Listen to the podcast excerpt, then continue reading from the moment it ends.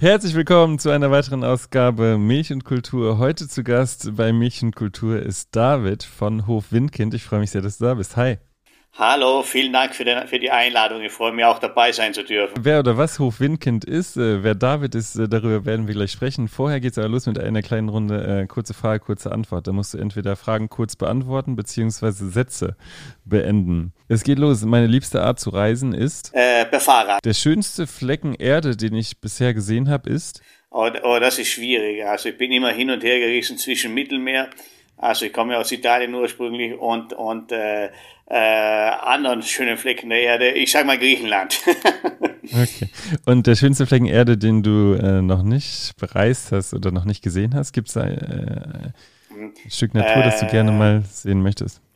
Es würde mich sehr reizen, äh, Neuseeland zu erkunden. Das letzte Mal, ähm, dass ich etwas zu mir genommen habe, was nicht vegan war, war wann? Oh, das ist lange Zeit her. Also ich hab, ja, äh, wir sind das ja als Überzeugung, also deswegen kann ich dir das gar nicht sagen. Aber es sind, sind bestimmt schon über zehn Jahre her. Okay. Ähm, den, diesen Song habe ich zuletzt gehört. Mm, Imagine von äh, John Lennon. Okay. Und äh, dieses Konzert werde ich als nächstes besuchen. Gibt es da schon eins? Äh, nein, wir haben als Landwirt einfach zu viel Arbeit und nicht so viel Zeit. äh, hört ihr eigentlich Musik bei der Arbeit oder gibt es das manchmal? Äh, äh, die Musik ist die Natur. Musik ist die oh Natur. ja, da, da, das ist ein sehr schöner Satz, da können wir gleich nochmal drauf zurückkommen. Wenn du nicht Landwirt wärst äh, bei Hof Windkind, was wärst du dann? Gibt's Gibt es da was, was dich interessieren würde? Äh, das, das ist ein, eine gute Frage. Du erwischst mich ganz kalt. Also, ähm, äh, wenn ich nicht Landwirt wäre, ähm, dann äh, hätte ich wahrscheinlich irgendwie doch was mit Natur und Naturerlebnis zu tun. Mm, äh, ja, also auf jeden Fall etwas Naturnahes. Kommst du eigentlich aus einer Landwirtschaftsfamilie oder Landwirtfamilie? Ja, meine, meine Familie, die waren äh, fast alle Landwirte in Süditalien, äh, Obstlandwirte. Äh, und da war ich schon von Kind auf immer und auch mit Schulfreunden äh, äh, immer auf dem Feld und deswegen äh, liegt es mir wohl im Blut, also die, der Kontakt zur Natur und äh, zum Obst. Wie ist der Name Windkind entstanden oder wo kommt der Name Windkind her? Äh, wir haben uns lange überlegt, äh, welcher Name äh, passend zu unserem Konzept wäre. Äh, und das war lange Liste an Namen, da steht aber keins hat uns gefallen. Und irgendwann mal kam da Windkind raus, also so äh, so wie Wind und wie und irgendwie Wind und wild wild wie ein Kind so. Und am Ende ist ist äh, Windkind rausgekommen was ein äh, purer Fantasiename ist. Äh, aber wir waren der Überzeugung dass es doch das äh, beschreibt, was wir machen. Natur ist ja nicht für alle Menschen etwas, was äh, vielleicht bereichernd ist oder nur schön, sondern kommt auch vielleicht mit, mit äh, Dingen, die stören. Ähm, was, was ist für dich äh, das, was du, was dich verbindet mit Natur oder wo du sagst, äh, ähm, Natur soll einen großen Raum in meinem Leben einnehmen? Es beginnt schon von den kleinen Sachen. die Gerüche, äh, die Geräusche der Natur, äh, einfach die gute Luft, die man atmen kann. Und das sind äh, kleine Sachen, die wir vielleicht manchmal als selbstverständlich wahrnehmen, aber so nicht unbedingt sind. Und äh, das macht für mich ein, ein schönes Naturerlebnis auf, aus. Und wir haben das Glück, als Landwirte das quasi äh, jeden Tag erleben zu dürfen. Jetzt habe ich dich schon äh, in längere Antworten gedrängt durch, mein, durch meine Fragen. Aber vielleicht, äh, äh, letzte Frage, äh, wann hast du das letzte Mal draußen geschlafen? Äh, draußen geschlafen, das ist, das ist lange her. Ich bin sehr, sehr, äh, ich mag Mücken gar nicht. Habt ihr viele Mücken in Brandenburg? Äh, ja, Oder? ja, definitiv. Ja. Okay. Aber weißt du das noch? Kannst du dich noch dran erinnern? Gezeltet oder mal komplett? Äh, das ist schon ein paar Jahre her. Letzte Frage zu dem Komplex, kurze Frage, kurze Antwort. Milch ist für mich. Milch ist für mich ein Produkt, äh, was ich als, als, schon als Kind kannte und wo man in der Schule großartig Werbung gemacht hat, also dass Milch gesund ist, dass man äh, so und so viel äh, Mengen Milch äh, äh, konsumieren soll. Da gab es sogar super Angebote für Schüler mit Milch plus Joghurt. Äh, persönlich trinke ich schon seit Jahren keine Milch mehr und wir sind ja auch in der Familie auf Hafermilch umgestiegen. Und das ist auch konsequent zu dem, was wir machen. Als, als bio-veganer landwirtschaftlicher Betrieb würde es, glaube ich, nicht so gut passen, wenn wir auch Milch konsumieren würden. Äh, das ist das eine. Und, und das andere ist äh, aus äh, ähm, umwelttechnischen Aspekten äh, spricht einiges dafür, äh, beispielsweise Hafermilch oder, oder Sojadrinks zu sich zu nehmen, statt äh, äh Milch von der Kuh. Bevor ich dich jetzt gleich äh, oder ich dir ganz viele Fragen an den Kopf schmeißen werde, äh, möchte ich dir mal die Gelegenheit geben, vielleicht, wenn du jemandem, der Hof Windkind nicht kennst, dein Projekt oder das, den Hof vorstellen würdest, wie würdest du ihn beschreiben und warum sollte man ihn kennenlernen? Hof Windkind äh, entsteht aus, aus der Vision von, von mir, David Geier und meiner Frau Silvia Geier äh, vor etwa zehn Jahren, ähm, wo wir gesagt haben, wir haben die Vision von einer bio-veganen Landwirtschaft und, und für alle Zuhörer, die vielleicht nicht so genau wissen, was, was heißt bio-vegan, ist jetzt nicht jede Gurke vegan, äh, nein, ist nicht, nicht unbedingt. Äh, denn Bio-Vegan bedeutet nichts anderes, dass man keine, als dass man keine Nutztiere hält, also, also tierleidfrei und gleichzeitig keine äh, Stoffe tierischen Ursprungs in den Kreislauf bringt. Sprich, äh, äh, keine Dünger tierischen Ursprungs, kein Mist, keine Gülle, äh, kein Knochenmehl, kein Blutmehl, keine Schlachtabfälle, äh, die ansonsten auch äh, in der ökologischen Landwirtschaft äh, zum Einsatz kommen. Und äh, so von dieser Vision heraus äh, haben wir gesagt, wollen wir einen Hof gründen, der genau ähm, nach diesen Regeln arbeitet. Und äh, wir haben 2014 unseren Hof Wienkind gegründet, äh, bauen Walnüsse, Haselnüsse, Buchweizen, Linsen, Hafer an. Vielleicht habe ich jetzt noch was vergessen. Lavendel seit kurzem. Lavendel seit kurzem. Und äh, von Tag eins war uns klar, äh, dass wir den direkten Kontakt mit unseren Kunden suchen. Und bei uns kann auch jeder jederzeit vorbeikommen. Das Gelände ist offen und äh, da kann sehen, wie wir, äh, kann sich selbst ein Bild von unserer Anbaumethode machen oder auch nur einfach eine schöne Zeit in der Natur verbringen. Und äh, der Kontakt äh, zu unseren Kunden, äh, der zeigt sich damit, dass äh, unsere Kunden Baten werden können. Also die können einen Baum äh, adoptieren oder ein Feld adoptieren. Und äh, nach der Ernte äh, erhalten die äh, dann ihren Ernteanteil. So, das ist jetzt die kurze Fassung. ja, wir werden sicherlich äh, ein bisschen tiefer noch ins Gespräch kommen. Warum sollte man sich diesen mal angucken? Oder warum ist der spannend vielleicht für? Also unsere erste Kultur waren, waren Walnüsse beispielsweise. Und äh, es ist so, wenn man im Handel guckt, äh, da findet man fast ausschließlich Walnüsse, die Importware sind. Zum Teil werden sie von sehr weit her importiert und müssen die halbe Welt umrunden, um zu uns zu kommen. Und das war so ein bisschen auch der Auslöser, wo wir gesagt haben, hm, äh, wir haben hier einen Standort vor den Toren Berlins, äh, der eigentlich geeignet ist, um hochqualitative Nüsse anzubauen. Und äh, warum machen wir das dann nicht? Ja, denn äh, vor etwa 100 Jahren gab es in Deutschland große Walnussbestände, die dann äh, aus diversen Gründen immer weniger geworden sind. Und, äh, und da haben wir, haben wir angepackt. Und das, was, was äh, wir machen, das ist auch der Grund, warum ich jedem sagen kann, kommt vorbei, äh, ich kann euch eine schöne äh, Zeit in der Natur äh, garantieren, dass wir äh, zum einen den Anbau, also den landwirtschaftlichen Anbau, zum anderen äh, den Naturaspekt, äh, äh, äh, äh, wie soll ich sagen, ähm, ansprechen, durch dem, dass wir sehr naturnah wirtschaften und Lebensräume schaffen für kleine und große Tiere und gleichzeitig aber für die für unsere Besucher ähm, ein äh, äh ein Naturerlebnis bieten, äh, ohne dass es aber jetzt ein Trailerpark wäre. So, und diese drei Komponenten, glaube ich, machen das alles so spannend. Also, also wir machen schon seit Jahren Hofführungen auch, da können die Leute auch vorbeikommen und sich selbst ein Bild machen. Ich habe noch, glaube ich, noch niemand erlebt, der nicht enthusiastisch von unserer Hofführung nach Hause gegangen ist und alle sagen, sowas haben wir nicht erwartet, im positiven Sinne. Vielleicht mehr von dem, vom Anfang an. Äh, du hast gerade gesagt, 2014 äh, habt ihr diesen Hof gegründet. Wie kann man sich denn so einen Vorlauf bei euch vorstellen? Was habt ihr vorher gemacht, beziehungsweise wie kam es dann zu der Entscheidung, wirklich diesen Hof zu gründen? Und was waren vielleicht auch die, die Dinge, die direkt gut geklappt haben, aber was waren auch Hindernisse ähm, bei der Gründung dieses Hofes? Ah, es war, es war ein ganzer Stapel an Hindernissen. ja, ja, ähm, ja, also, also die, die Idee, äh, was mit Landwirtschaft zu machen, äh, die hatten wir schon länger. Ja, aber es ist, es war jahrelang so ein bisschen eine abstrakte Idee. Äh, ich war ursprünglich Jurist. Äh, meine Frau ist in, ist im pharmazeutischen Bereich tätig.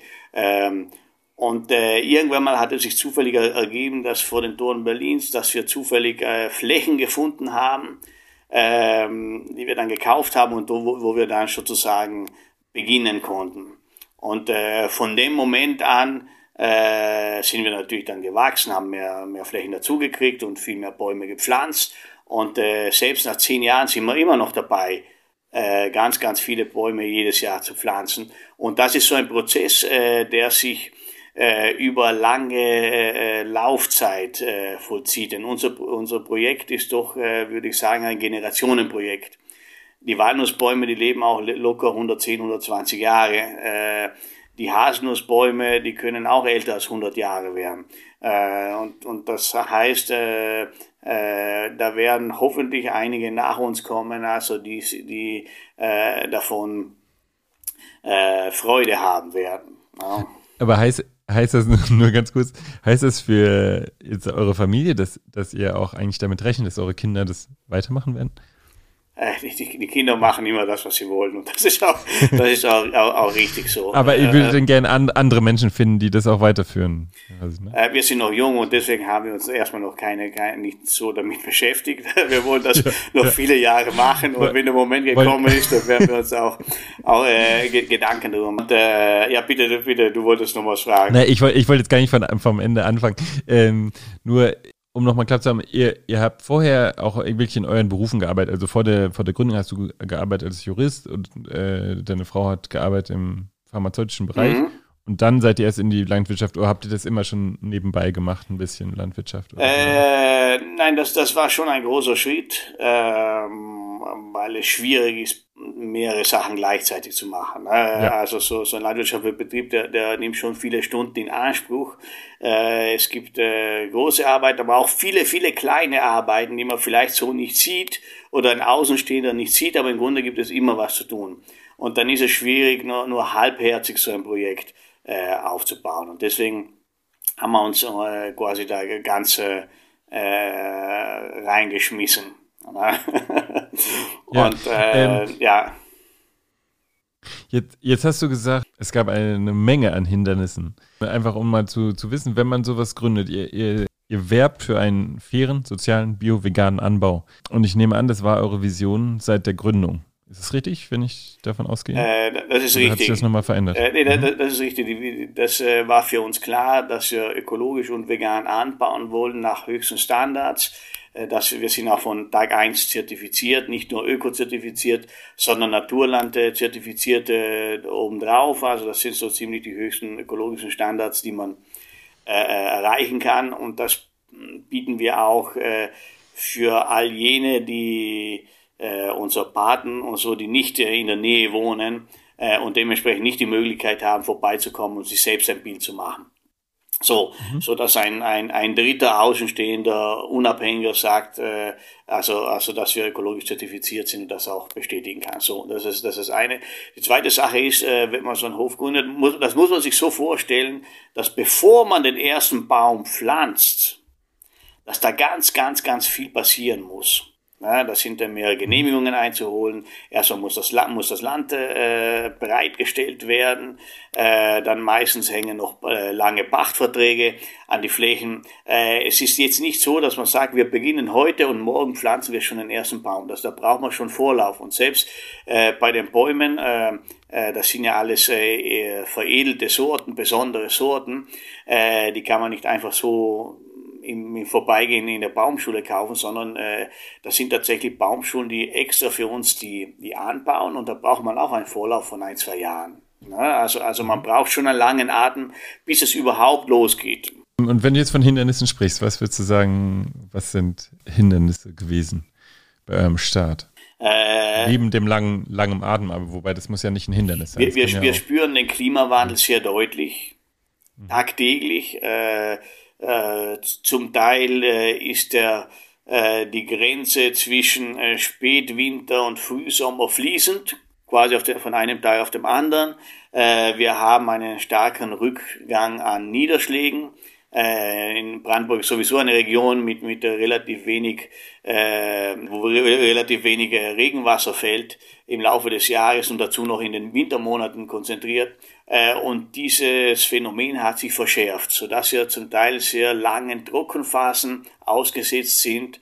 Äh, und andersrum, äh, wenn es mal so trocken ist, wenn es dann richtig stark regnet über, an, in, in einer großen Intensität, dann kann der Boden das Wasser nicht halten. Und das ist zum Beispiel 2017 passiert, wo ein Teil unserer Felder unter Wasser lagen.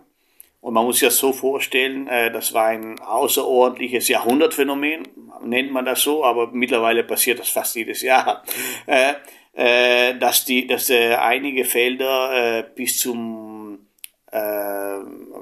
bis zum April, Mai des Folgejahres quasi unter Wasser waren. Ja, so, und das sind alles Herausforderungen, mit denen wir zu kämpfen haben und wo wir auch Lösungen finden müssen, um das wenige Wasser, was wir haben, zu speichern und äh, Lösungen finden müssen, um, wenn wir zu viel Wasser in kurzer Zeit haben, äh, wo wir das unterbringen können, ohne dass auf einmal die ganzen Felder unter Wasser stehen. Und das äh, äh, mit äh, klimatischen äh, Phänomenen in dieser Intensität hatten wir am Anfang nicht gerechnet. Äh, auf der anderen Seite wächst man mit den eigenen Herausforderungen und so war es auch, dass wir Schritt für Schritt äh, jedes Problem bewältigt haben und Lösungen dafür gefunden haben. Und ich kann jetzt sagen, nach zehn Jahren sind wir natürlich besser gewappnet als nicht, als wir begonnen haben. Aber ich glaube, das geht allen Gründern ein bisschen so. Man kann nicht alles voraussehen. Jetzt hast du ähm, vor allem, sag ich mal, Hindernisse der Natur beschrieben. Gab es auch seitens äh, der Politik Hindernisse bei eurer Gründung? Äh, tatsächlich, äh, äh, tatsächlich äh, war es am Anfang so, äh, die, die Walnuss beispielsweise ist eine Kultur, die man äh, als äh, zwar als Hofbaum kannte oder kennt, äh, aber nicht als Hain wo man ein bisschen im größeren Stil das macht. Und, und äh, äh, da war natürlich erstmal große Skepsis, äh, darf man das überhaupt anbauen, ob die Blätter da nicht, äh, ähm, dass sie eine keimhemmende Substanz enthalten, ob die Blätter da nicht schädlich sind für die darunter liegende Wiese und so weiter. Das waren alles so Aspekte, die man erstmal äh, klären musste. Hat dir das geholfen, Jurist zu sein, auch in der Gründungsphase? Definitiv. Hm. Wo das, war, das war der, wahrscheinlich der, der wichtigste Part. okay. Ja, okay.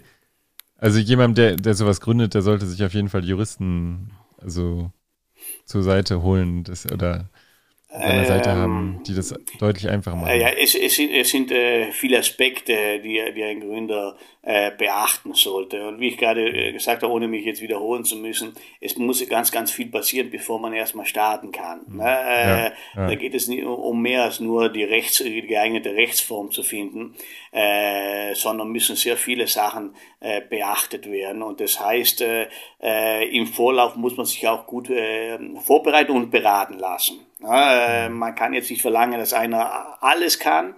Äh, man muss aber wissen, äh, äh, an wen man sich wenden soll und kann, äh, wenn, man, wenn man in gewissen Bereichen äh, Hilfe braucht.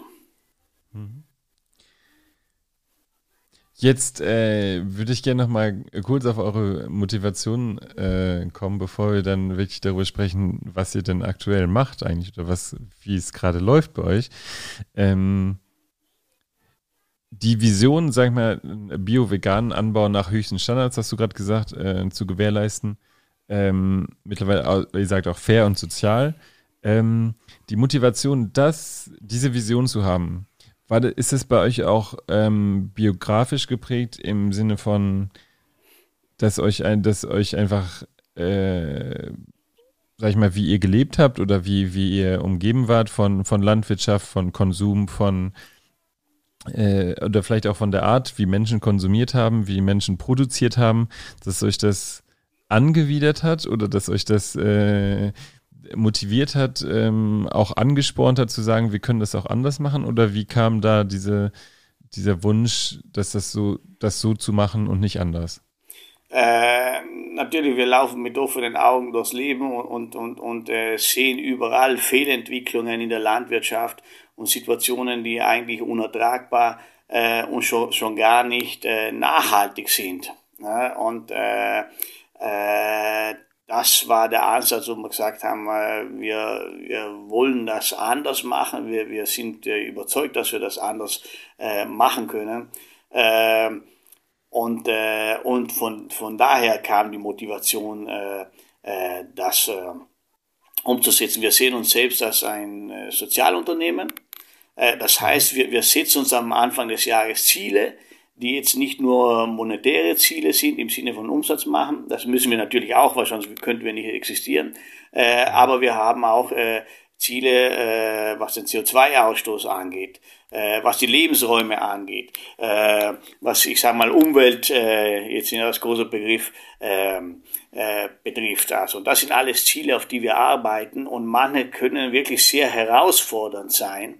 Und äh, gerade das aber gibt uns die Motivation, und auch zurückblickend äh, zu sehen, was wir geschafft haben und äh, vor welchen Problemen wir standen und wo wir die dann äh, gut lösen äh, konnten. Und das macht einem großen Spaß, wenn es wenn es klappt, wenn es klappt. ja, ja, ja. Äh, ob und, und wie es klappt, können wir ja gleich mal drüber sprechen. Aber vielleicht können wir mal äh, dem Zuhörer einen Einblick geben Du hast gesagt, vor neun Jahren ungefähr seid ihr gestartet, 2014, ähm, mit dem ersten Olivenbaum, sag ich mal. Äh, mit, nicht Oliven, mit nee, dem ersten Walnussbaum. Olivenbaum noch nicht. Da. Olivenöl habt trotz, ihr da. Trotz des Klimawandels. noch nicht, noch nicht. Noch nicht. Genau. Ähm, nee, mit dem ersten Walnussbaum. Ähm, wie ist denn der Stand jetzt? Also sagen wir mal von der Größe, wie, wie kann man sich das vorstellen bei euch, euer Hof? Also du hast gerade gesagt, Buchweizen, Linsen, glaube ich, ne? Ähm, äh, Haselnüsse gibt es ja auch bei euch, genau, glaube ich. Genau. Ähm, äh, mittlerweile Lavendel. Es gibt einen ersten Brunnen, aber wie ist denn so, so mengenmäßig äh, das gerade bei euch? Kann man das so äh, also wir, wir, wir, wussten von Anfang an, mh, hm, wir, haben, wir haben einige Sachen beobachtet.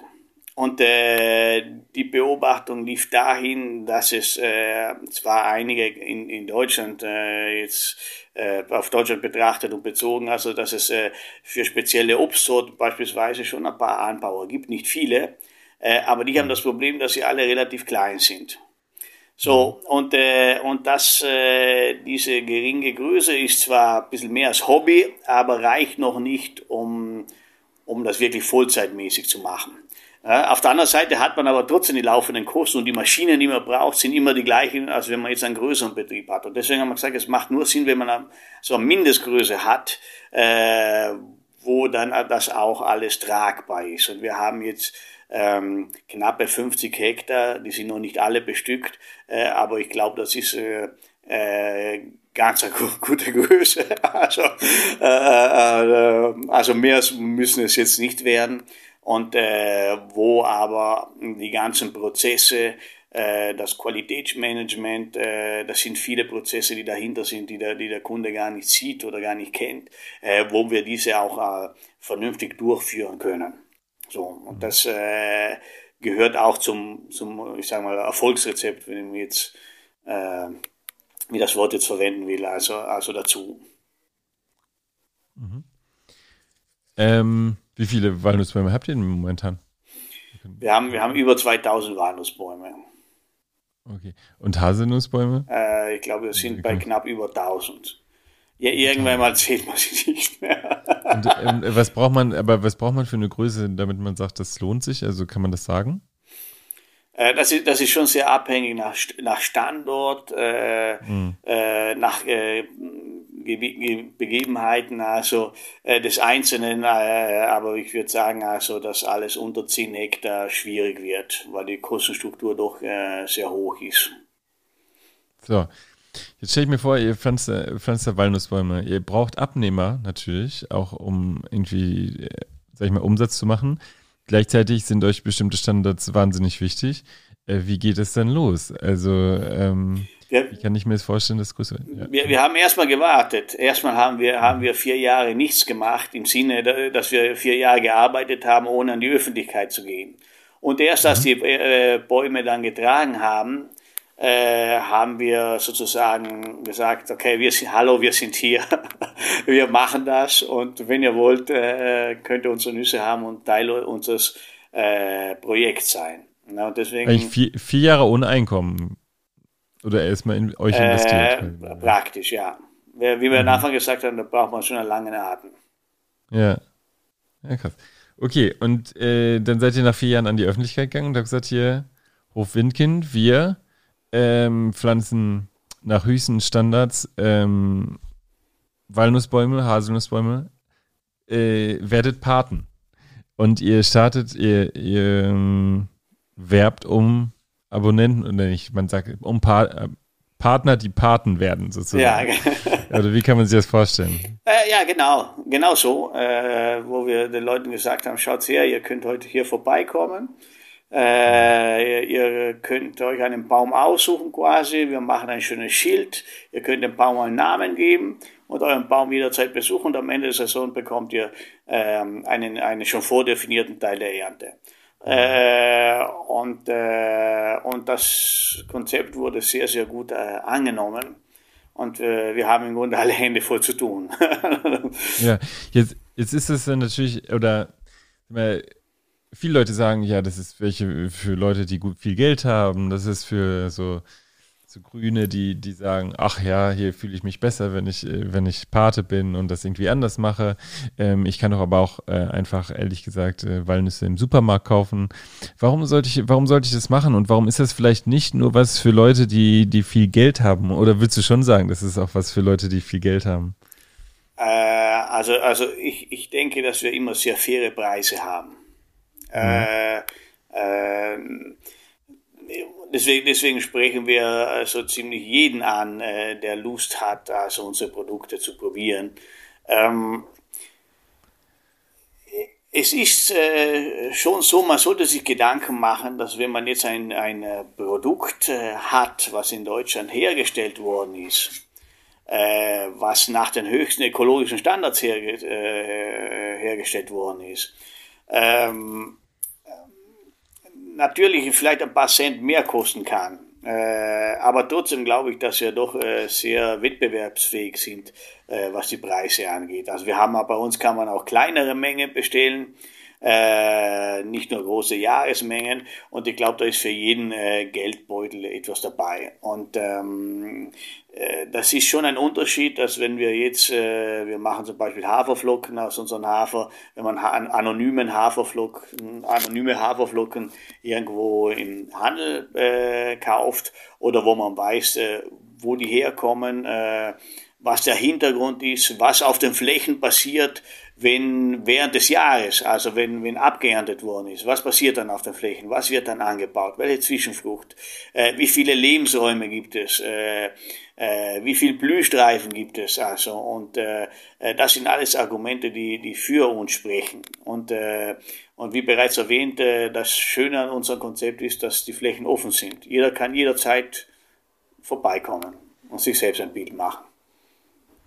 Ich wollte es jetzt gar nicht so, äh, das klang jetzt vielleicht sehr, sehr negativ, aber ähm, vielleicht müssen wir auch mal darüber sprechen, dass einfach auch Umweltschäden bei, sag ich mal, bei Lebensmitteln, die im Supermarkt angeboten werden, nicht unbedingt eingepreist sind. Das heißt, wenn man wirklich auch, ähm, sag ich mal, Transportwege, Umweltschäden durch Pestizid und so weiter einpreisen würde, äh, wäre da gar nicht so ein großer Unterschied zwischen äh, Produkten vielleicht, die ihr anbaut und die im Supermarkt sind. Ist, ist das richtig oder wie kann man sich äh, ja, zum einen ja. Äh, zum zweiten muss ich aber sagen, also wir sind zum Teil günstiger als, als meine ja, Produkte ja. Äh, im Handel, trotz den, ja. trotz den ganzen Standards. Äh, äh, aber, aber es, ist, es ist richtig, wenn man jetzt äh, beispielsweise eine Walnuss aus äh, Kalifornien kauft, äh, da macht man sich oft äh, vielleicht nicht Gedanken dazu, wie wurde die angebaut. Wurde die vielleicht äh, in einer, in einer Steppe angebaut, wo eigentlich sonst nichts wächst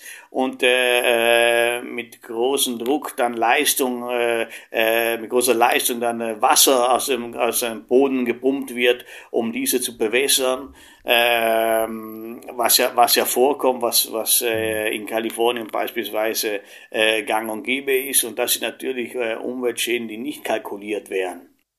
So, mhm. äh, äh, und wenn man, wenn man unsere Felder betritt, dann hat man auch nicht den Eindruck, als würde man in einer Plantage stehen, sondern eher in einem wilden Hain, so ein bisschen, bisschen wie in einem Olivenhain. Ne? Da wächst alles dazwischen, Kräuter, äh, da sind ganz viele Pflanzen, die, die, die Tiernahrung, die die Nahrung für Tiere darstellen. Ähm, und äh, das ist, glaube ich, schon mal doch mal eine ganz andere Dimension.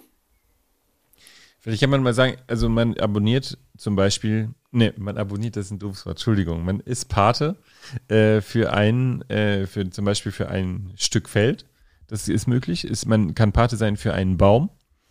Ähm, Habe ich noch was vergessen? Ne, Feldpate oder Baumpate? Man kann Baumpate werden und äh, einen äh, ganz besonderen, speziellen Baum äh, adoptieren. Äh, wie gesagt, also wo man dem man auch einen Namen geben kann. Wir, wir wir zeigen dann, wo der Baum ist, wie man ihn finden kann. So, mhm. äh, jeder Baumname wird nur einmal vergeben, damit, damit man ihn auch findet. also, äh, denn, wir, ja. denn wir haben im Laufe der Zeit gemerkt, dass einige Namen sehr, sehr beliebt werden und äh, wir hätten dann ja. wahrscheinlich 30 Bäume, die Wali heißen. Mhm. so, ja, äh, und auf der anderen Seite kann man ein, ein Feld adoptieren, ähm, genau, was man auch besuchen kann jederzeit äh, und wo man dann die Ernte am Ende der Saison be bekommt. So. Genau, und man äh, verpflichtet sich für ein Jahr, also man be bezahlt den Beitrag für ein Jahr und danach kann man sich selber entscheiden, ob man das nochmal äh, haben oder, äh, oder beziehungsweise es wird billiger sogar im zweiten Jahr, ne? Äh, im, Im, zweiten Jahr wird es äh, günstiger, also man, man äh, geht keine langfristige Verpflichtung ein. Äh, unsere Patenschaften äh, verlängern sich zwar automatisch, aber man hat äh, im Jahr nach dem Erhalt der Ernte nochmal bis zum 31. Dezember Zeit, äh, die zu kündigen. Also, ne, das heißt, jeder kann, jeder kann no, dann noch in Ruhe das Produkt äh, probieren und sich uns selbst äh, äh, einen Schluss ziehen, ob er, ob er äh, den Baum oder das Feld behalten möchte. Äh, erfreulicherweise ist die äh, sehr, sehr große Mehrheit äh, schon seit Jahren dabei. Wir haben Baumbaden, die kommen auch jedes Jahr wieder zu unseren Hofführungen. Äh, die kennen wir schon persönlich äh, und das ist schon, schon schön, diesen Austausch zu sehen. Und äh, dann zeigen sie uns manchmal die Fotos äh, ihrer Bäume vor sechs, sieben Jahren, als sie noch kleiner waren und wie sie jetzt aussehen. äh, ist für uns auch spannend. Vielleicht kann man auch dazu sagen, also wenn man, wenn man, wenn ich jetzt Pate werde von einem Baum, der ist natürlich klein, erstmal. Aber direkt ab dem ersten Jahr kann man schon dann, äh, bekommt man einen Ernteanteil von einem anderen Baum, der, der schon größer ist. Das heißt, äh, ab dem ersten Jahr bekommt man direkt einen Ernteanteil, richtig? Ja, genau. Also die Ernte genau. wird so quasi so in, in, in gleichen Teilen aufgeteilt, denn es könnte auch sein, äh, dass man Pate von einem großen Baum ist, äh, aber äh, aus irgendeinem Grund, der in, in, dem Jahr nicht trägt oder nicht so gut trägt und dann äh, wäre es vielleicht ein bisschen doof zu sagen, äh, dieses Jahr hast du Pech gehabt. Statt acht Kilo gibt es nur drei Kilo. So und so haben wir, äh, weiß jeder schon von Anfang an, äh, äh, was, welche Menge ihm zusteht. Äh, und wir kalkulieren das auch so, dass nicht alle äh, Bäume vergeben werden, äh, sondern ein Teil ist, ist als Puffer gedacht äh, so dass wenn es in einem Jahr vielleicht die Ernte ein bisschen kleiner ausfällt im, im Schnitt, äh, sodass wir das auffangen können. Mhm. Man kann natürlich auch, man kann euch auch besuchen, wenn man kein Pate ist, ne? Um das, ja, um jeder, jeder, jeder kann uns besuchen. Wir haben auch kleine Picnic-Station.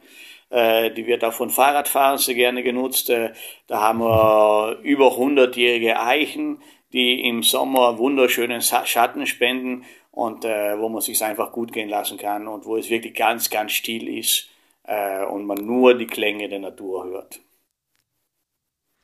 Ja, äh, also herzliche Einladung, mal vorbeizuschauen auf, dem, äh, auf Hof Windkind. Ähm, ich, ich, ich denke mal so ein bisschen aus der äh, Position von jemandem, der, der vielleicht nicht. Hörst du mich noch? Ja, ich höre dich, höre dich. Achso, okay. Ähm, der noch gar keinen Kontakt hatte zu, zu so etwas, äh, zu so einer Partnerschaft zu Lebensmitteln oder zu, zu Bäumen oder zu Feldern, beziehungsweise es gibt ja sehr verschiedene äh, schon alte, schon Projekte, die, äh, sag ich mal, Vernetzung auch unter Landwirten, die ein alternatives Programm fahren, sage ich mal, oder die alternative ähm, Methoden ausprobieren. Es gibt Crowdfarming, es gibt äh, Solavis. Würdet ihr euch eigentlich als eine Art Solavi bezeichnen?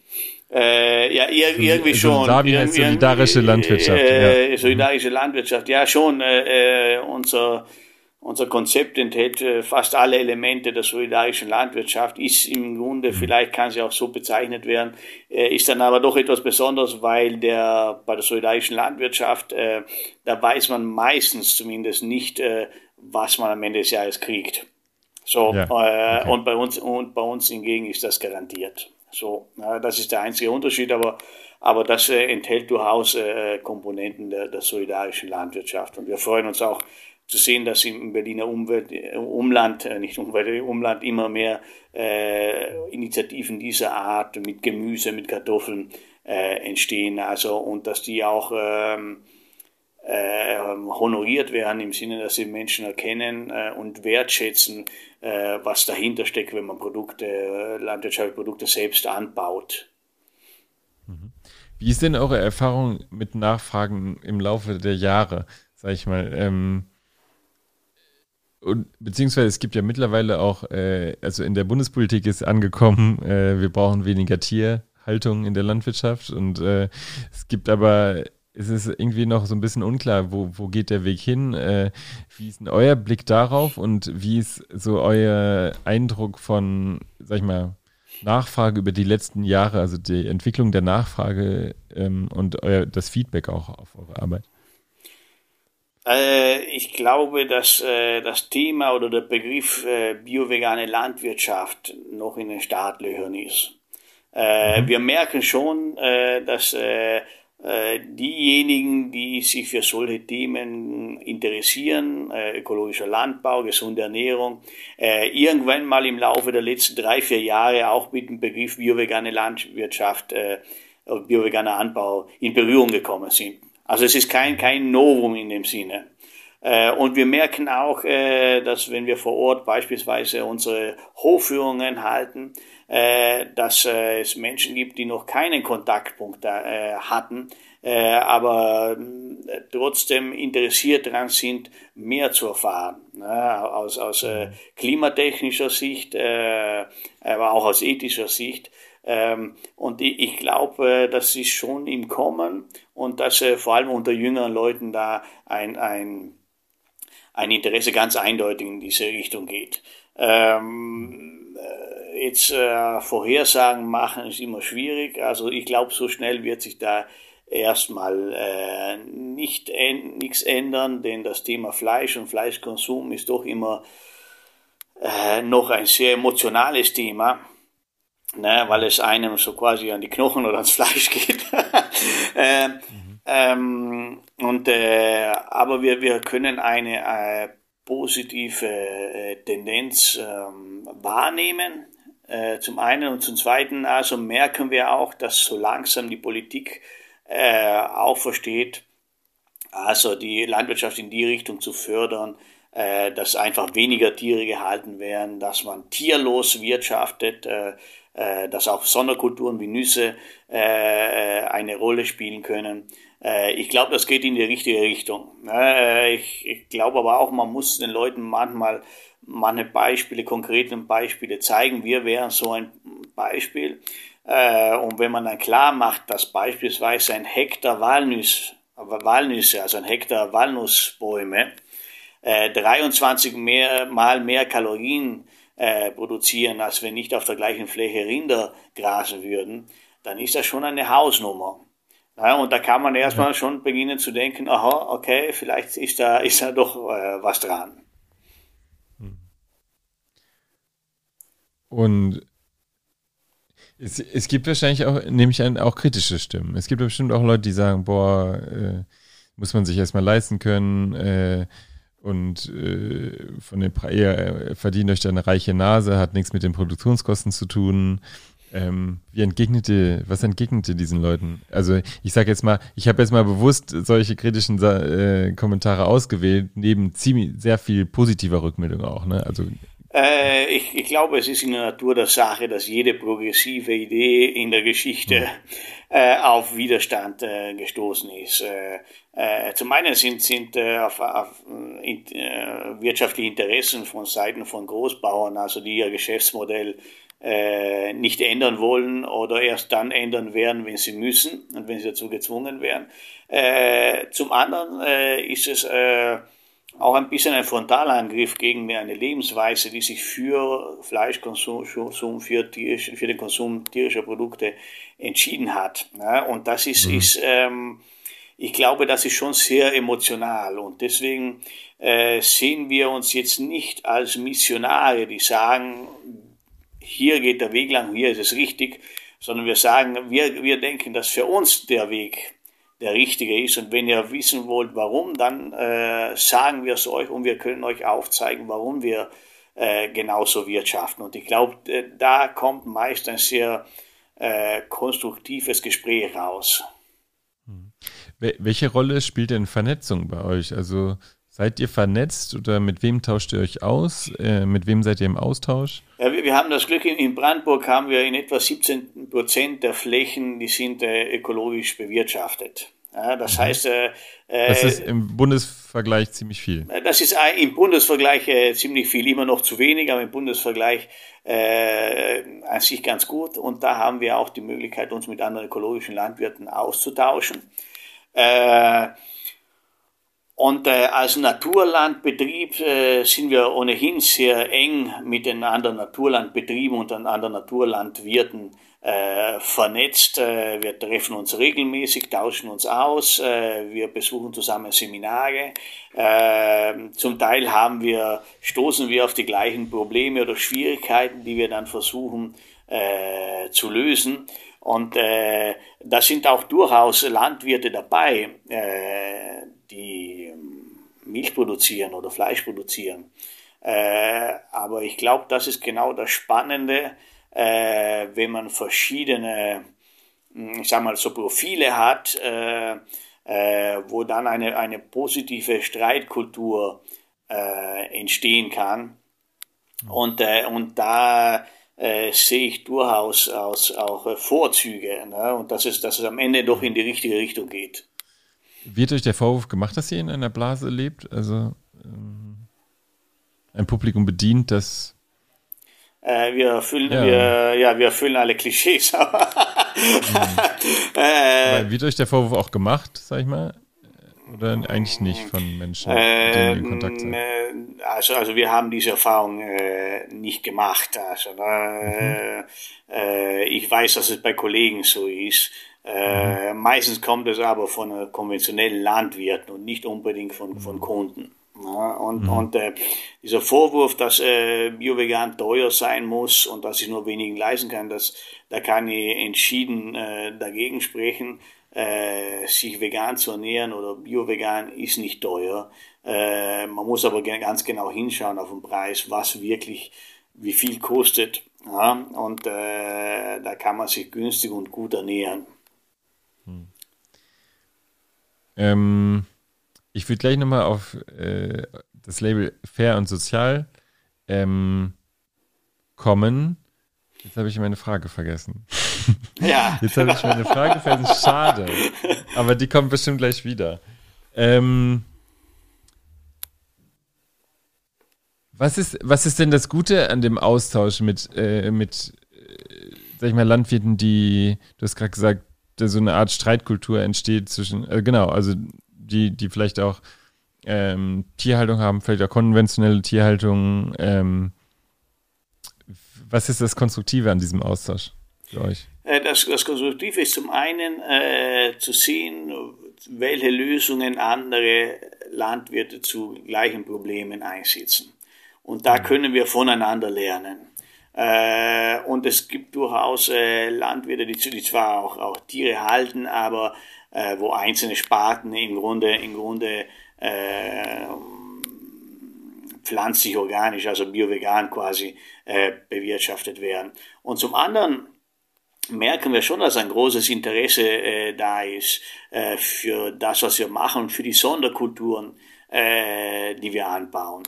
Äh, und deshalb, deshalb äh, empfinde ich äh, diesen Austausch als sehr positiv und doch äh, bereichernd, äh, denn ich merke, er bringt uns nach vorne. Wenn wir jetzt äh, nur mit äh, bioveganen Betrieben uns austauschen würden, was ja auch interessant ist, mhm. da würden wir vielleicht so ein bisschen in eine, eine Blase verfallen und genau das wollen wir nicht. Mhm. Zwei Fragen. Mir ist die Frage wieder eingefallen. Die erste Frage aber trotzdem nochmal zu, zu Preisen. Weil ich meine, ich kann im Supermarkt einkaufen. Ich kann äh, ein Hähnchen kaufen, ein, ein Suppenhuhn für, sag ich mal, ein ganzes Kilo für 5 Euro. Es steht drauf Meisterqualität. Ich denke mir, Meisterqualität klingt super. Ist, es ist bestimmt das Beste. Ähm, gleichzeitig weiß ich, wenn ich, wenn es wirklich artgerecht gehalten wäre, würde es wahrscheinlich 15 bis 20 Euro kosten. Oder, oder, so, oder auch mehr. Jetzt, oder auch ja. mehr, so. Äh, aber trotzdem gehe ich ja in die Theke und denke, ach, Meisterqualität, das klingt am Meister, das klingt aber ziemlich gut eigentlich. Also, das kann ich mitnehmen mit gutem Gewissen. So.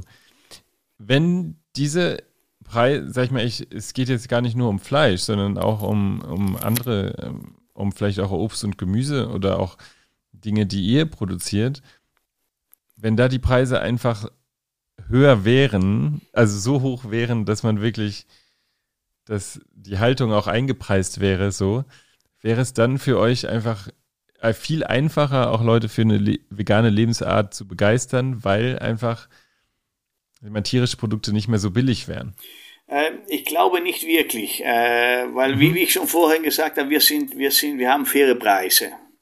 Äh, so, und, und äh, das ist auch der Hintergrund, dass wir, dass wir äh, alle ansprechen wollen, also mit kleinen und großen äh, Geldbeutel. So, äh, die Sache ist eher äh, so, dass man manchmal glaubt, äh, dass man jetzt im, im Supermarkt weniger ausgibt, man glaubt, äh, und am Ende ist aber vielleicht doch äh, der Wagen voll und äh, voll mit äh, Dingen, die man vielleicht gar nicht beabsichtigt hat, äh, zu kaufen. Zu kaufen. Ja, und, mhm. und bei uns kriegt man sozusagen das, äh, die, die Jahresmenge an Linsen beispielsweise. Und äh, äh, das sind vier Kilo bei uns und äh, die sind ähm, im Grunde, wenn jemand Linsen äh, konsumiert, ziemlich schnell aufgebraucht. Äh, aber niemandem würde es ja. einfallen, im Supermarkt vier Kilo Linsen zu kaufen. So. Ja, und wenn man, wenn man mal äh, aber, aber sich kurz äh, ein bisschen Zeit nimmt und nachrechnet, wird man merken, also dass, dass äh, durchaus bei uns, aber auch bei anderen Direktvermarktern äh, durchaus äh, auch preisliche Vorteile sind. Ja, deswegen, deswegen dieser äh, dieser Diskurs, dass äh, beim direkt, direkten ökologischen Vermarkter zwingend alles teurer sein muss, äh, kann ich so nicht ganz teilen. Trotzdem, ich, trotzdem will ich jetzt mal einmal kurz ein konkretes Beispiel machen, weil wir nehmen jetzt mal Haselnussmus. Ihr habt, ich, ich glaube, äh, ist das relativ neu, dass ihr Haselnussmus auch ver verkauft? Nee, oder es gibt schon länger. Entschuldigung. Das ist, das, ist ein, das ist ein neues Produkt, ja. Das ist ein neues Produkt, genau. Und es gibt ein Angebot, glaube ich, dreimal 500 Gramm für, lass mich lügen, 38 Euro. 36 Euro, also, also du, Euro. du fragst die Preise. ich muss, ich muss jetzt tatsächlich, also, ich muss jetzt, tatsächlich, ich muss jetzt tatsächlich selbst, Nein, selbst äh, Vielleicht muss ich sagen, da muss ich mal ganz kurz sagen, pass auf. Also ja. man kann, äh, man kann, äh, ich adoptiere ein Feld sag ich mal eigentlich, äh, ein Haselnusshain, 22 Quadratmeter. Ähm, und ich äh, zahle dafür äh, bei euch 38 Euro und bekomme dafür im Jahr dreimal 500 Gramm Bio-Haselnussmus. Wahrscheinlich, Hasel, be, äh, genau, be, genau. Hasel, Entschuldigung, Haselnussmus, genau. Äh, Bio, vegan, beste Qualität. Ähm, trotzdem gibt es ja. Das, das sind, etwa, Kunden, das sind etwa 25 äh, Euro äh, pro Kilo, äh, inklusive Versand. Äh, ich glaube, da sind wir sogar etwas günstiger als der Bioladen. Und, okay. und, und, der Versand ist, ja, das, der Versand das, ist schon drin. Der, und der Versand ist schon drin. Ah. Also, das wäre, äh, ja, inklusive Versand steht drin, genau. Also das, das würde mich, äh, genau, das wäre für mich der Punkt, jemand, der jetzt sagt, warum sollte ich bei euch kaufen? Ich, ich, warum kann ich es nicht, warum äh, soll ich es nicht im Supermarkt kaufen? Wie würdest du darauf äh, antworten? Äh, wenn wir die, natürlich die Möglichkeit haben, bei unseren Veranstaltungen die Menschen unsere Produkte probieren zu lassen, dann würde ich das gerne machen. Weil dann kann äh, das ist, das ja, ist, äh, ja, ja, äh, äh, nee, das, das ist klar. Ähm, äh, es gibt viele, die sagen, oh, das, das äh, Modell der Partnerschaft ist genau mein Ding und ich finde mhm. es toll und äh, ich mhm. weiß, äh, äh, wo meine Lebensmittel produziert werden, ich weiß, wie sie mhm. produziert werden, mhm. ich weiß, was ich bekomme. Äh, und dann gibt es natürlich auch die, die sagen, äh, ich kann gar nicht äh, etwas länger, langfristiger planen, sondern ich kaufe eher impulsiv im Supermarkt und äh, ich glaube, bei denen wird es schwieriger, die zu überzeugen. Und da geht es aber jetzt nicht unbedingt um den Preis, glaube ich. Ne? Ja, wobei es ja eigentlich bequemer ist, bei euch zu kaufen fast. Es wird ja geliefert. Ja, also ja, du musst das, nicht mehr versandkostenfrei geliefert. mhm. ja. Äh, aber der Unterschied ist, ähm, wir liefern nicht binnen 24 Stunden, auch nicht binnen 10 Minuten, wie manche Lieferservice in, der, in großen deutschen Innenstädten, äh, sondern wir, wir arbeiten äh, mit den Zyklen der Natur. Und das heißt, die Ernte ja. ist nun mal einmal im Jahr. Äh, bei den Haselnüssen äh, beginnt es im September und er endet, endet, je nachdem wie das Wetter ist, irgendwann mal im Oktober. Dann werden die hm. Nüsse getrocknet, dann werden die Nüsse aussortiert, werden sie verarbeitet und dann erhält man im November, Anfang November, äh, seinen Ernteanteil. So. Mhm. Und äh, das äh, erfordert ein kleines bisschen an Geduld in dem Sinne, weil nicht immer alles äh, ständig verfügbar ist. Ist das äh, bei Kunden von euch eher ein Gegenargument als der Preis? Also, dass man sagt, boah, ich würde jetzt echt gern Haselnussmus bei euch kaufen, aber ganz ehrlich, ich würde das gern nächste Woche haben und nicht erst im November, wenn ihr sagt, das ist der Zyklus der Natur und es ist da. Sind wir da ein bisschen zu, sind wir da zu bequem oder haben uns zu sehr gewöhnt, an dass wir alles immer haben können? So. Egal, ob es eigentlich äh, gerade. Ja, also, also, also eher, das ist eigentlich nicht so der Fall. Äh, ich glaube, ich glaube, äh, dass die Leute ziemlich schnell verstehen, was wir machen und wie das funktioniert mhm. und warum mhm. wir nicht alles immer verfügbar haben können. Mhm. Äh, und deswegen ist das gar nicht so äh, das Thema. Ja, äh, mhm. Und Vorfreude ist ja auch eine Freude und da kann man sich erstmal erstmal auf, die, auf, auf den eigenen Ernteanteil äh, freuen. ja, und vielleicht muss man auch dazu sagen, ich meine, in, bei Solavis oder bei Crowdfarming und so, da ist das ja ähnlich, ne? Da ist das ja genauso gedacht, dass, dass du die, äh, die Produkte bestellen kannst zu der Zeit, zu der sie geerntet werden können. Mhm. Genau. Äh, ich würde gerne nochmal äh, zu dem äh, fairen und sozialen kommen bei euch. Ähm, einmal würde ich gerne zu den Siegeln kommen, weil du hast gerade gesagt, oder du hast schon am Anfang gesagt, äh, ihr seid Naturland äh, zertifiziert. Jetzt äh, gibt es, glaube ich, im Moment ziemlich viele Siegel, beziehungsweise es gibt irgendwie, ähm, hat man das Gefühl, überall gibt es ein Siegel drauf, aber man weiß überhaupt nicht so richtig, was das eigentlich bedeutet. Ähm, Bio, Naturland, dann gibt es äh, bei Fleisch gibt's die Haltungs verschiedenen Haltungsformen, äh, Fairtrade, ähm, genau. Und was, was bedeutet Naturland und was unterscheidet es vielleicht von anderen Siegeln, die es auch noch gibt in eurer äh, es ist tatsächlich für, ja, es ist tatsächlich für den Verbraucher manchmal nicht ganz einfach, da in diesen Siegeldschungel äh, durchzublicken. Ja. Äh, auch weil die meisten Discounter und großen Supermarktketten dazu noch eigene Siegel haben. Mm, zum Teil auch zwei, drei gleichzeitig. Äh, und, dann, und dann steht man vor dem Regal und dann hat man, hat man, hat man ganze, ganze, gleiche, ganze Liste ja. von, von Siegeln. Ne? Im, im, ja. Im Grunde ist es so, es gibt das, äh, das äh, EU-Ökosiegel. Äh, das mhm. sind sozusagen die Mindeststandard für, für den ökologischen Anbau. Äh, und darüber hinaus haben sich in Deutschland drei große Ökoverbände etabliert. Das eine ist Demeter, dann kommt Bioland und Naturland. Ja, und die sind mhm. circa alle auf dem gleichen Level. Das sind wirklich die höchsten ökologischen äh, Standards, die man sich eigentlich nur äh, denken kann. So, und äh, dazwischen äh, oder parallel gibt es dann manche äh, äh, private äh, Label äh, der einzelnen ähm, Discounter, die sind zum Teil äh, zum Teil äh, ähm, EU-Bio, zum Teil schließen sie sich oder kooperieren die auch äh, mit Verbänden. Äh, fair ist dann nochmal äh, ein anderes Siegel, was sich nicht unbedingt auf ökologischen Landbau bezieht, sondern auf die, auf die faire äh, Behandlung äh, der, der Arbeitnehmer und äh, und so weiter. Deswegen äh, ich kann erkennen, dass es nicht äh, ganz so einfach ist. und deswegen ist diese Frage ganz legitim und, und viele unserer ja. Besucher stellen uns die gleiche Frage. Sagen, ja, was ist nochmal Naturland genau? Ne? Und dann kann man Aber vielleicht ist das äh, also, Entschuldigung. Ein, ein, das ist ja eine schöne, ein, schöne, Entwicklung, dass die Menschen danach fragen. Ne? Das, ist, das ist eine schöne Entwicklung und äh, der, der größte Unterschied liegt daran, äh, darin, dass man bei einem Ökoverbänden keine konventionelle Ware beimischen darf oder verwenden kann und dass der ganze Betrieb Bio sein muss. Und bei der EU äh, Öko-Verordnung, da gibt's Ausnahmen.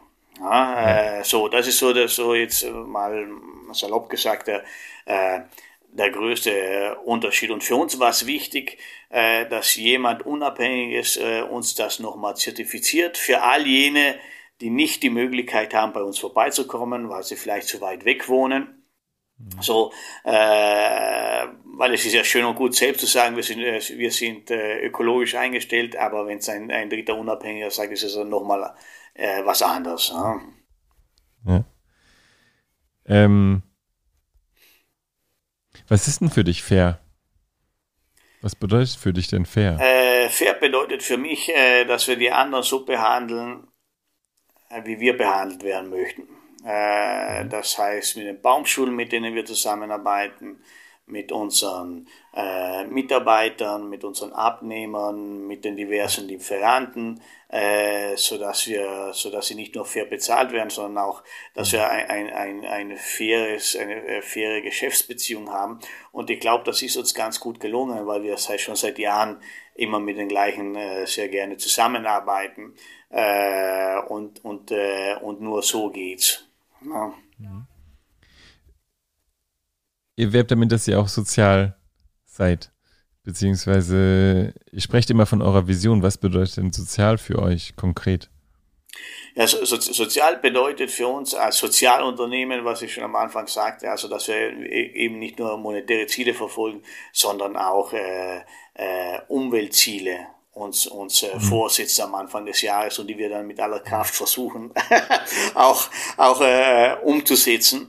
Ähm, und äh, sozial bedeutet für uns auch, dass wir, dass wir äh, über den Tellerrand hinausblicken.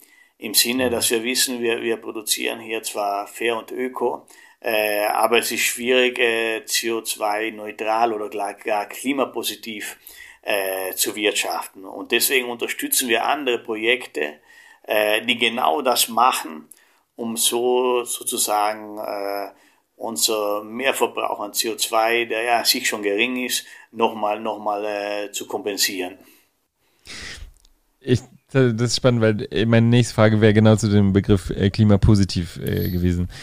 Ihr seid ja, ihr sprecht immer von eurer Vision. Das sind, auf eurer Website sprecht ihr von der Vision von fair, fairem sozialen bio-veganen Anbau. Äh, und ihr sagt, ihr wollt klimapositiv sein. So, momentan ist ja klimapositiv bzw. klimaneutral eher so ein Schlagwort, dass jeder, gefühlt jeder, für sich beanspruchen möchte und es relativ entwertet ist. Jetzt sagt ihr, ihr wollt klimapositiv sein. Was bedeutet denn das für euch? Und sage ich vielleicht mal, wo gibt es denn bei euch Emissionen? Und wo äh, kriegt ihr das wieder rein? Ja. ja. zunächst äh, möchte ich aber sagen, dass es ich schon als durchaus positiv empfinde, wenn, wenn viele Unternehmen äh, sich engagieren, um klimapositiv zu werden oder klimaneutral auch, äh, weil das zeigt dann ein Umdenken, dass tatsächlich aus der Privatwirtschaft äh, äh Anstrengungen unternommen werden, äh, um, um diesem Ziel näher zu kommen. Und mhm. genau so geht es uns. Das ist jetzt nicht eine, eine Maßnahme, die wir einfach so umsetzen können und schon sind wir klimapositiv oder klimaneutral, mhm. sondern das ist ein Prozess, und äh, ein Zusammenkommen von mehreren Maßnahmen, äh, die dieses zu, dies, zu diesem Ziel äh, führen. Es mag auch mhm. sein, dass es jetzt der Begriff modern geworden ist, aber für uns war es von Anfang an schon klar. Äh, wie, wie, mhm. können wir, wie können wir zum einen CO2 einsparen? Beim Versand, bei der Kartonage, bei den Materialien, bei den Transporten. Äh, und äh, in unserem Fall als landwirtschaftlicher Betrieb äh, dreht sich vieles äh, darum, äh, Humus in den Boden zu kriegen, zu bekommen, äh, welcher CO2 speichert. So, das ist, das ist, und, und das ist so das, was wir Schritt für Schritt machen, um, um äh, dieses Ziel zu erreichen. Und das sind äh, durchaus äh, äh, konkrete Maßnahmen, äh, sind durchaus auch Kraftanstrengungen. Äh, und äh, Deswegen empfinde ich diese Tendenz vieler Unternehmen in diese Richtung zu gehen durchaus als positiv, auch wenn dieser, dieser Begriff vielleicht momentan ein bisschen entwertet erscheinen kann. Aber in der Praxis können wir wirklich viele, nicht nur Kollegen, aber auch aus anderen Branchen, äh, Unternehmen erleben, die genau das erreichen wollen und äh, mhm. sich dafür ins Spiel setzen.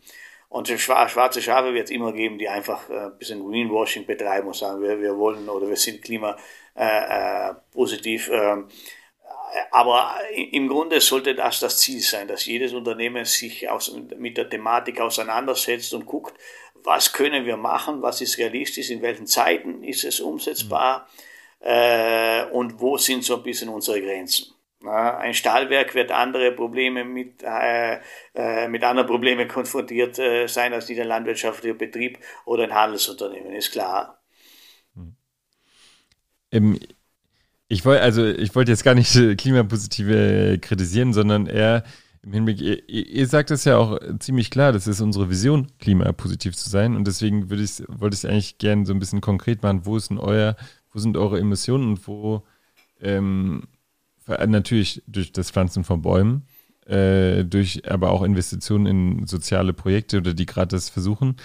Ähm, ich sage, nur klimaneutral ist ja in dem Sinne entwertet ein bisschen, dass, äh, dass oft Unternehmen versuchen, durch Kompensationen äh, das Label klimaneutral zu bekommen und diese Kompensationen oft sich herausstellen als gar nicht so so viel CO2 wird gar nicht kompensiert. Das heißt, konkret bei euch, wie ist das? Wo, wo emittiert ihr denn eigentlich CO2? Also äh, benutzt ihr viele Maschinen oder durch, wie ist das bei euch? Äh, wir, wir, wir, verwenden nicht sonderlich viele Maschinen, äh, aber es ist klar, dass wo gehobelt werden, da fallen ja, Späne. Klar, fallen Späne. Na klar. Und, und der größte Ansatz für uns ist der Boden.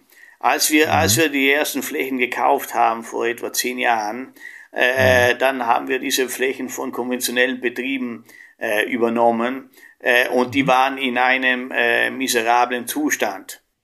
So, äh, man kann sich vorstellen, im Ökolandbau gibt es so eine Faustregel, äh, wo man sagt, man macht so einen Spatenstich, der ist circa 25 bis 30 Zentimeter lang in den Boden, nimmt, nimmt den Boden raus und, und, und zählt so ein bisschen die Regenwürmer.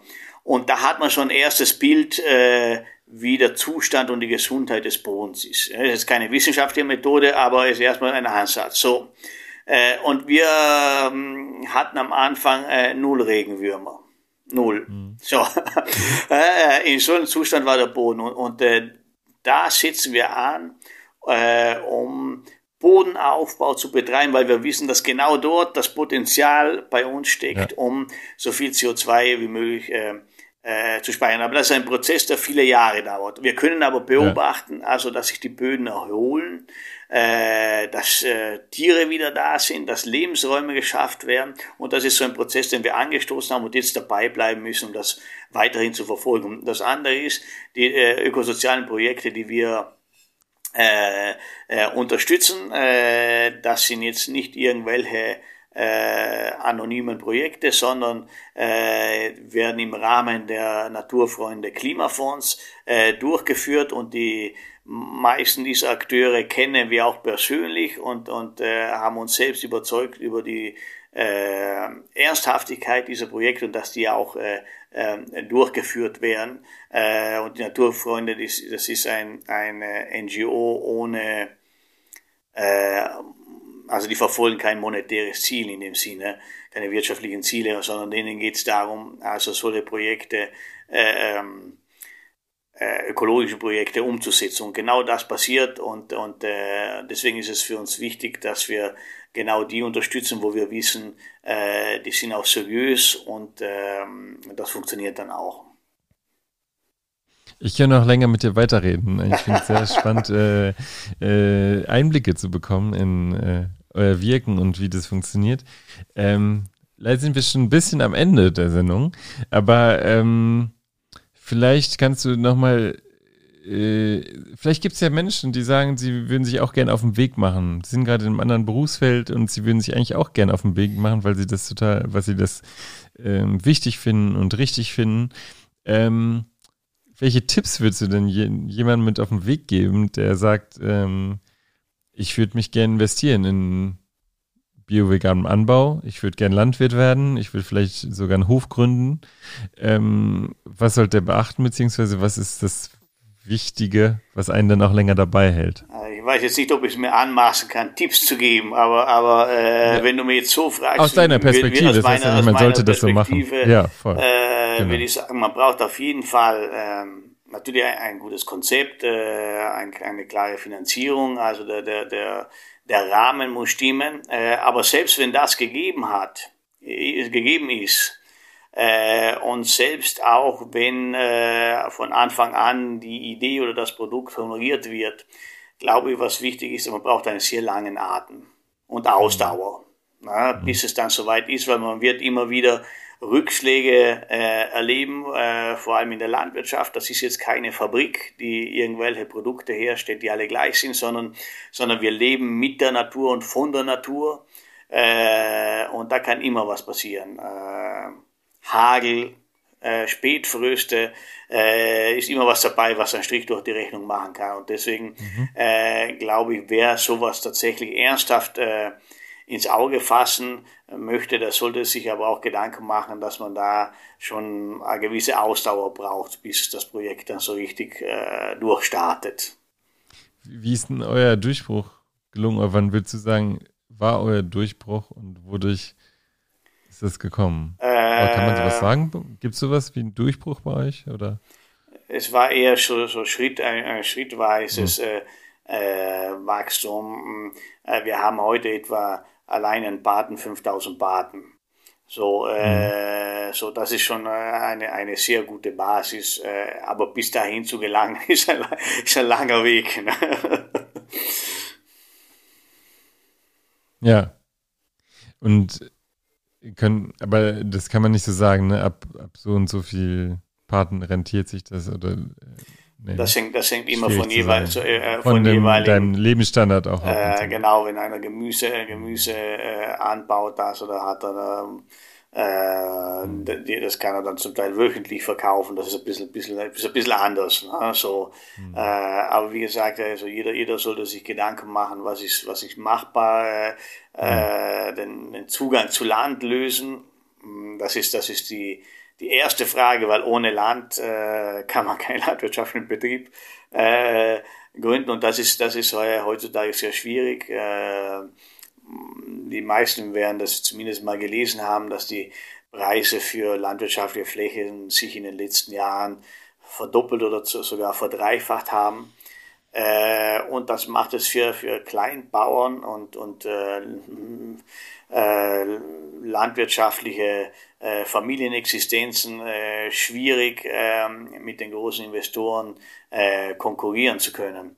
Und das ist, äh, von daher ist, ist der, der Zugang zu Land äh, das Thema Nummer eins. Wenn das gelöst ist, dann, äh, dann kann man die nächsten Schritte äh, machen, sozusagen. Woran liegt das, dass die Preise so hoch äh, geworden sind? Äh, die ist ein Zusammenspiel zwischen der, der Niedrigzinspolitik der letzten 15, 15 Jahre, ähm, äh, da haben die, die, die, Investoren einen sicheren Hafen äh, gesucht, wo sie zumindest äh, einen kleinen Profit erzielen können. Und äh, das waren Immobilien, äh, nicht, nicht, nur, nicht nur Häuser und Wohnungen, sondern auch landwirtschaftliche äh, Immobilien. Äh, und ich glaube, wenn ich jetzt den Statistiken Glauben schenken darf, also irgendwie in Deutschland im Schnitt gehören 30 Prozent der Flächen den, den Landwirten und, und 70 Prozent gehören Banken oder Investoren. So, deswegen ist äh, das nicht unbedingt, unbedingt äh, positiv zu werden. Ja. Hm. Am Ende äh, darfst du, wenn du möchtest, dem Mädchenkulturpublikum ein Buch und einen Musiktipp mit auf den Weg geben. Also gibt es ein Buch, das dich äh, sehr geprägt hat? Gibt es eine Musik, die dich sehr geprägt hat, die du sehr gerne hörst? Es kann ein Album sein, es kann auch ein Lied sein. Jetzt habe ich dich äh, ein bisschen überfallen, weil ich dir das vorher nicht angekündigt habe. Aber vielleicht äh, ja. lässt du dich ja drauf, lässt du dich ja drauf ein und äh, gibt es da was? Kann auch gerne ein Kinderbuch sein oder ein Jugendbuch, was dich begleitet hat oder ein Stück begleitet oder eine Musik, die dich ein Stück begleitet hat in deiner Entwicklung dein äh, Leben? Äh, also als Buch, um im Thema zu bleiben, äh, ja. Äh, fällt mir ein, äh, das Buch, das heißt Anders satt von Friederike Schmitz. Ja. Da gibt es auch einen Beitrag von euch, glaube ich. Richtig? Äh, da ist auch ein Beitrag von uns drin. also das ist jetzt aber keine, ist keine versteckte Erwischt. Werbung. Äh, und ich, ich finde, äh, dass die Autorin sehr gut äh, argumentiert, warum äh, biovegane Landwirtschaft der richtige Weg ist äh, und was sich in der Landwirtschaft ändern sollte und kann und muss eigentlich. Ähm, und ich kann mir vorstellen, dass auch Nicht-Landwirte oder vor allem einfach Personen, die an diese Themen interessiert sind und sich für nachhaltiges Wirtschaft interessieren, da schon einige äh, Inspirationen äh, holen können. So, mhm. äh, weil es doch sehr in die Tiefe geht. Mhm. Äh, und als Musik, äh, ich war immer. Du kannst war, in unsere Mädchenkultur Sounds Playlist kommen. Ich, ich, war immer fasziniert von Johann Sebastian Bach. Ach, ja, und jetzt, ja, und jetzt nicht nur, nicht nur, weil er ein großartiger Komponist ist, sondern die Tatsache, dass er sozusagen als kleiner Kirchenmusiker quasi agiert hat und äh, seine Kompositionen so nebenbei gemacht hat und man seine Werke quasi zufällig gefunden hat, äh, während andere äh, von den königlichen Höfen äh, finanziert und gesponsert äh, worden sind. Und ähm, das fasziniert mich sehr und äh, ich kann mir vorstellen, dass in allen Bereichen des Lebens, überall auf der Welt, es noch solche versteckte Johann Sebastian Bach gibt, die wir nicht kennen, äh, aber die wir kennen sollten. Ja, ja. Gibt es ein Stück von Sebastian Bach, das Johann Sebastian Bach, das, was man sich mal, was dir äh, besonders äh, imponiert hat? Äh, er ist wie Luft. Er, er wie Luft, ja. ja, ja. Ganz herzlichen Dank für das Gespräch. Äh, ich fand, es war sehr ergiebig. Ich habe sehr viel erfahren über eure Arbeit. Also wer, wer Interesse hat, mal äh, Hof Windkind zu besuchen, der darf das gerne tun in Brandenburg. Auf der Website äh, Hof Windkind, ich, wenn man es sucht im Internet, wird man direkt auf die Website stoßen. Aber auch wenn man einfach an die Küste fährt und kommt zufällig bei euch vorbei, schaut mal vorbei. Ich glaube, da ist ziemlich viel in Bewegung bei euch und ähm, ja, schaut mal vorbei, äh, welche Produkte es dort gibt, äh, welche Projekte man unterstützen kann. Äh, ich glaube, man kann auch sehr viele Fragen stellen, die ziemlich schnell beantwortet werden. Das war total toll, dich heute zu Gast zu haben. Heute David vom Hof Windkind. Dankeschön. Ich danke herzlich.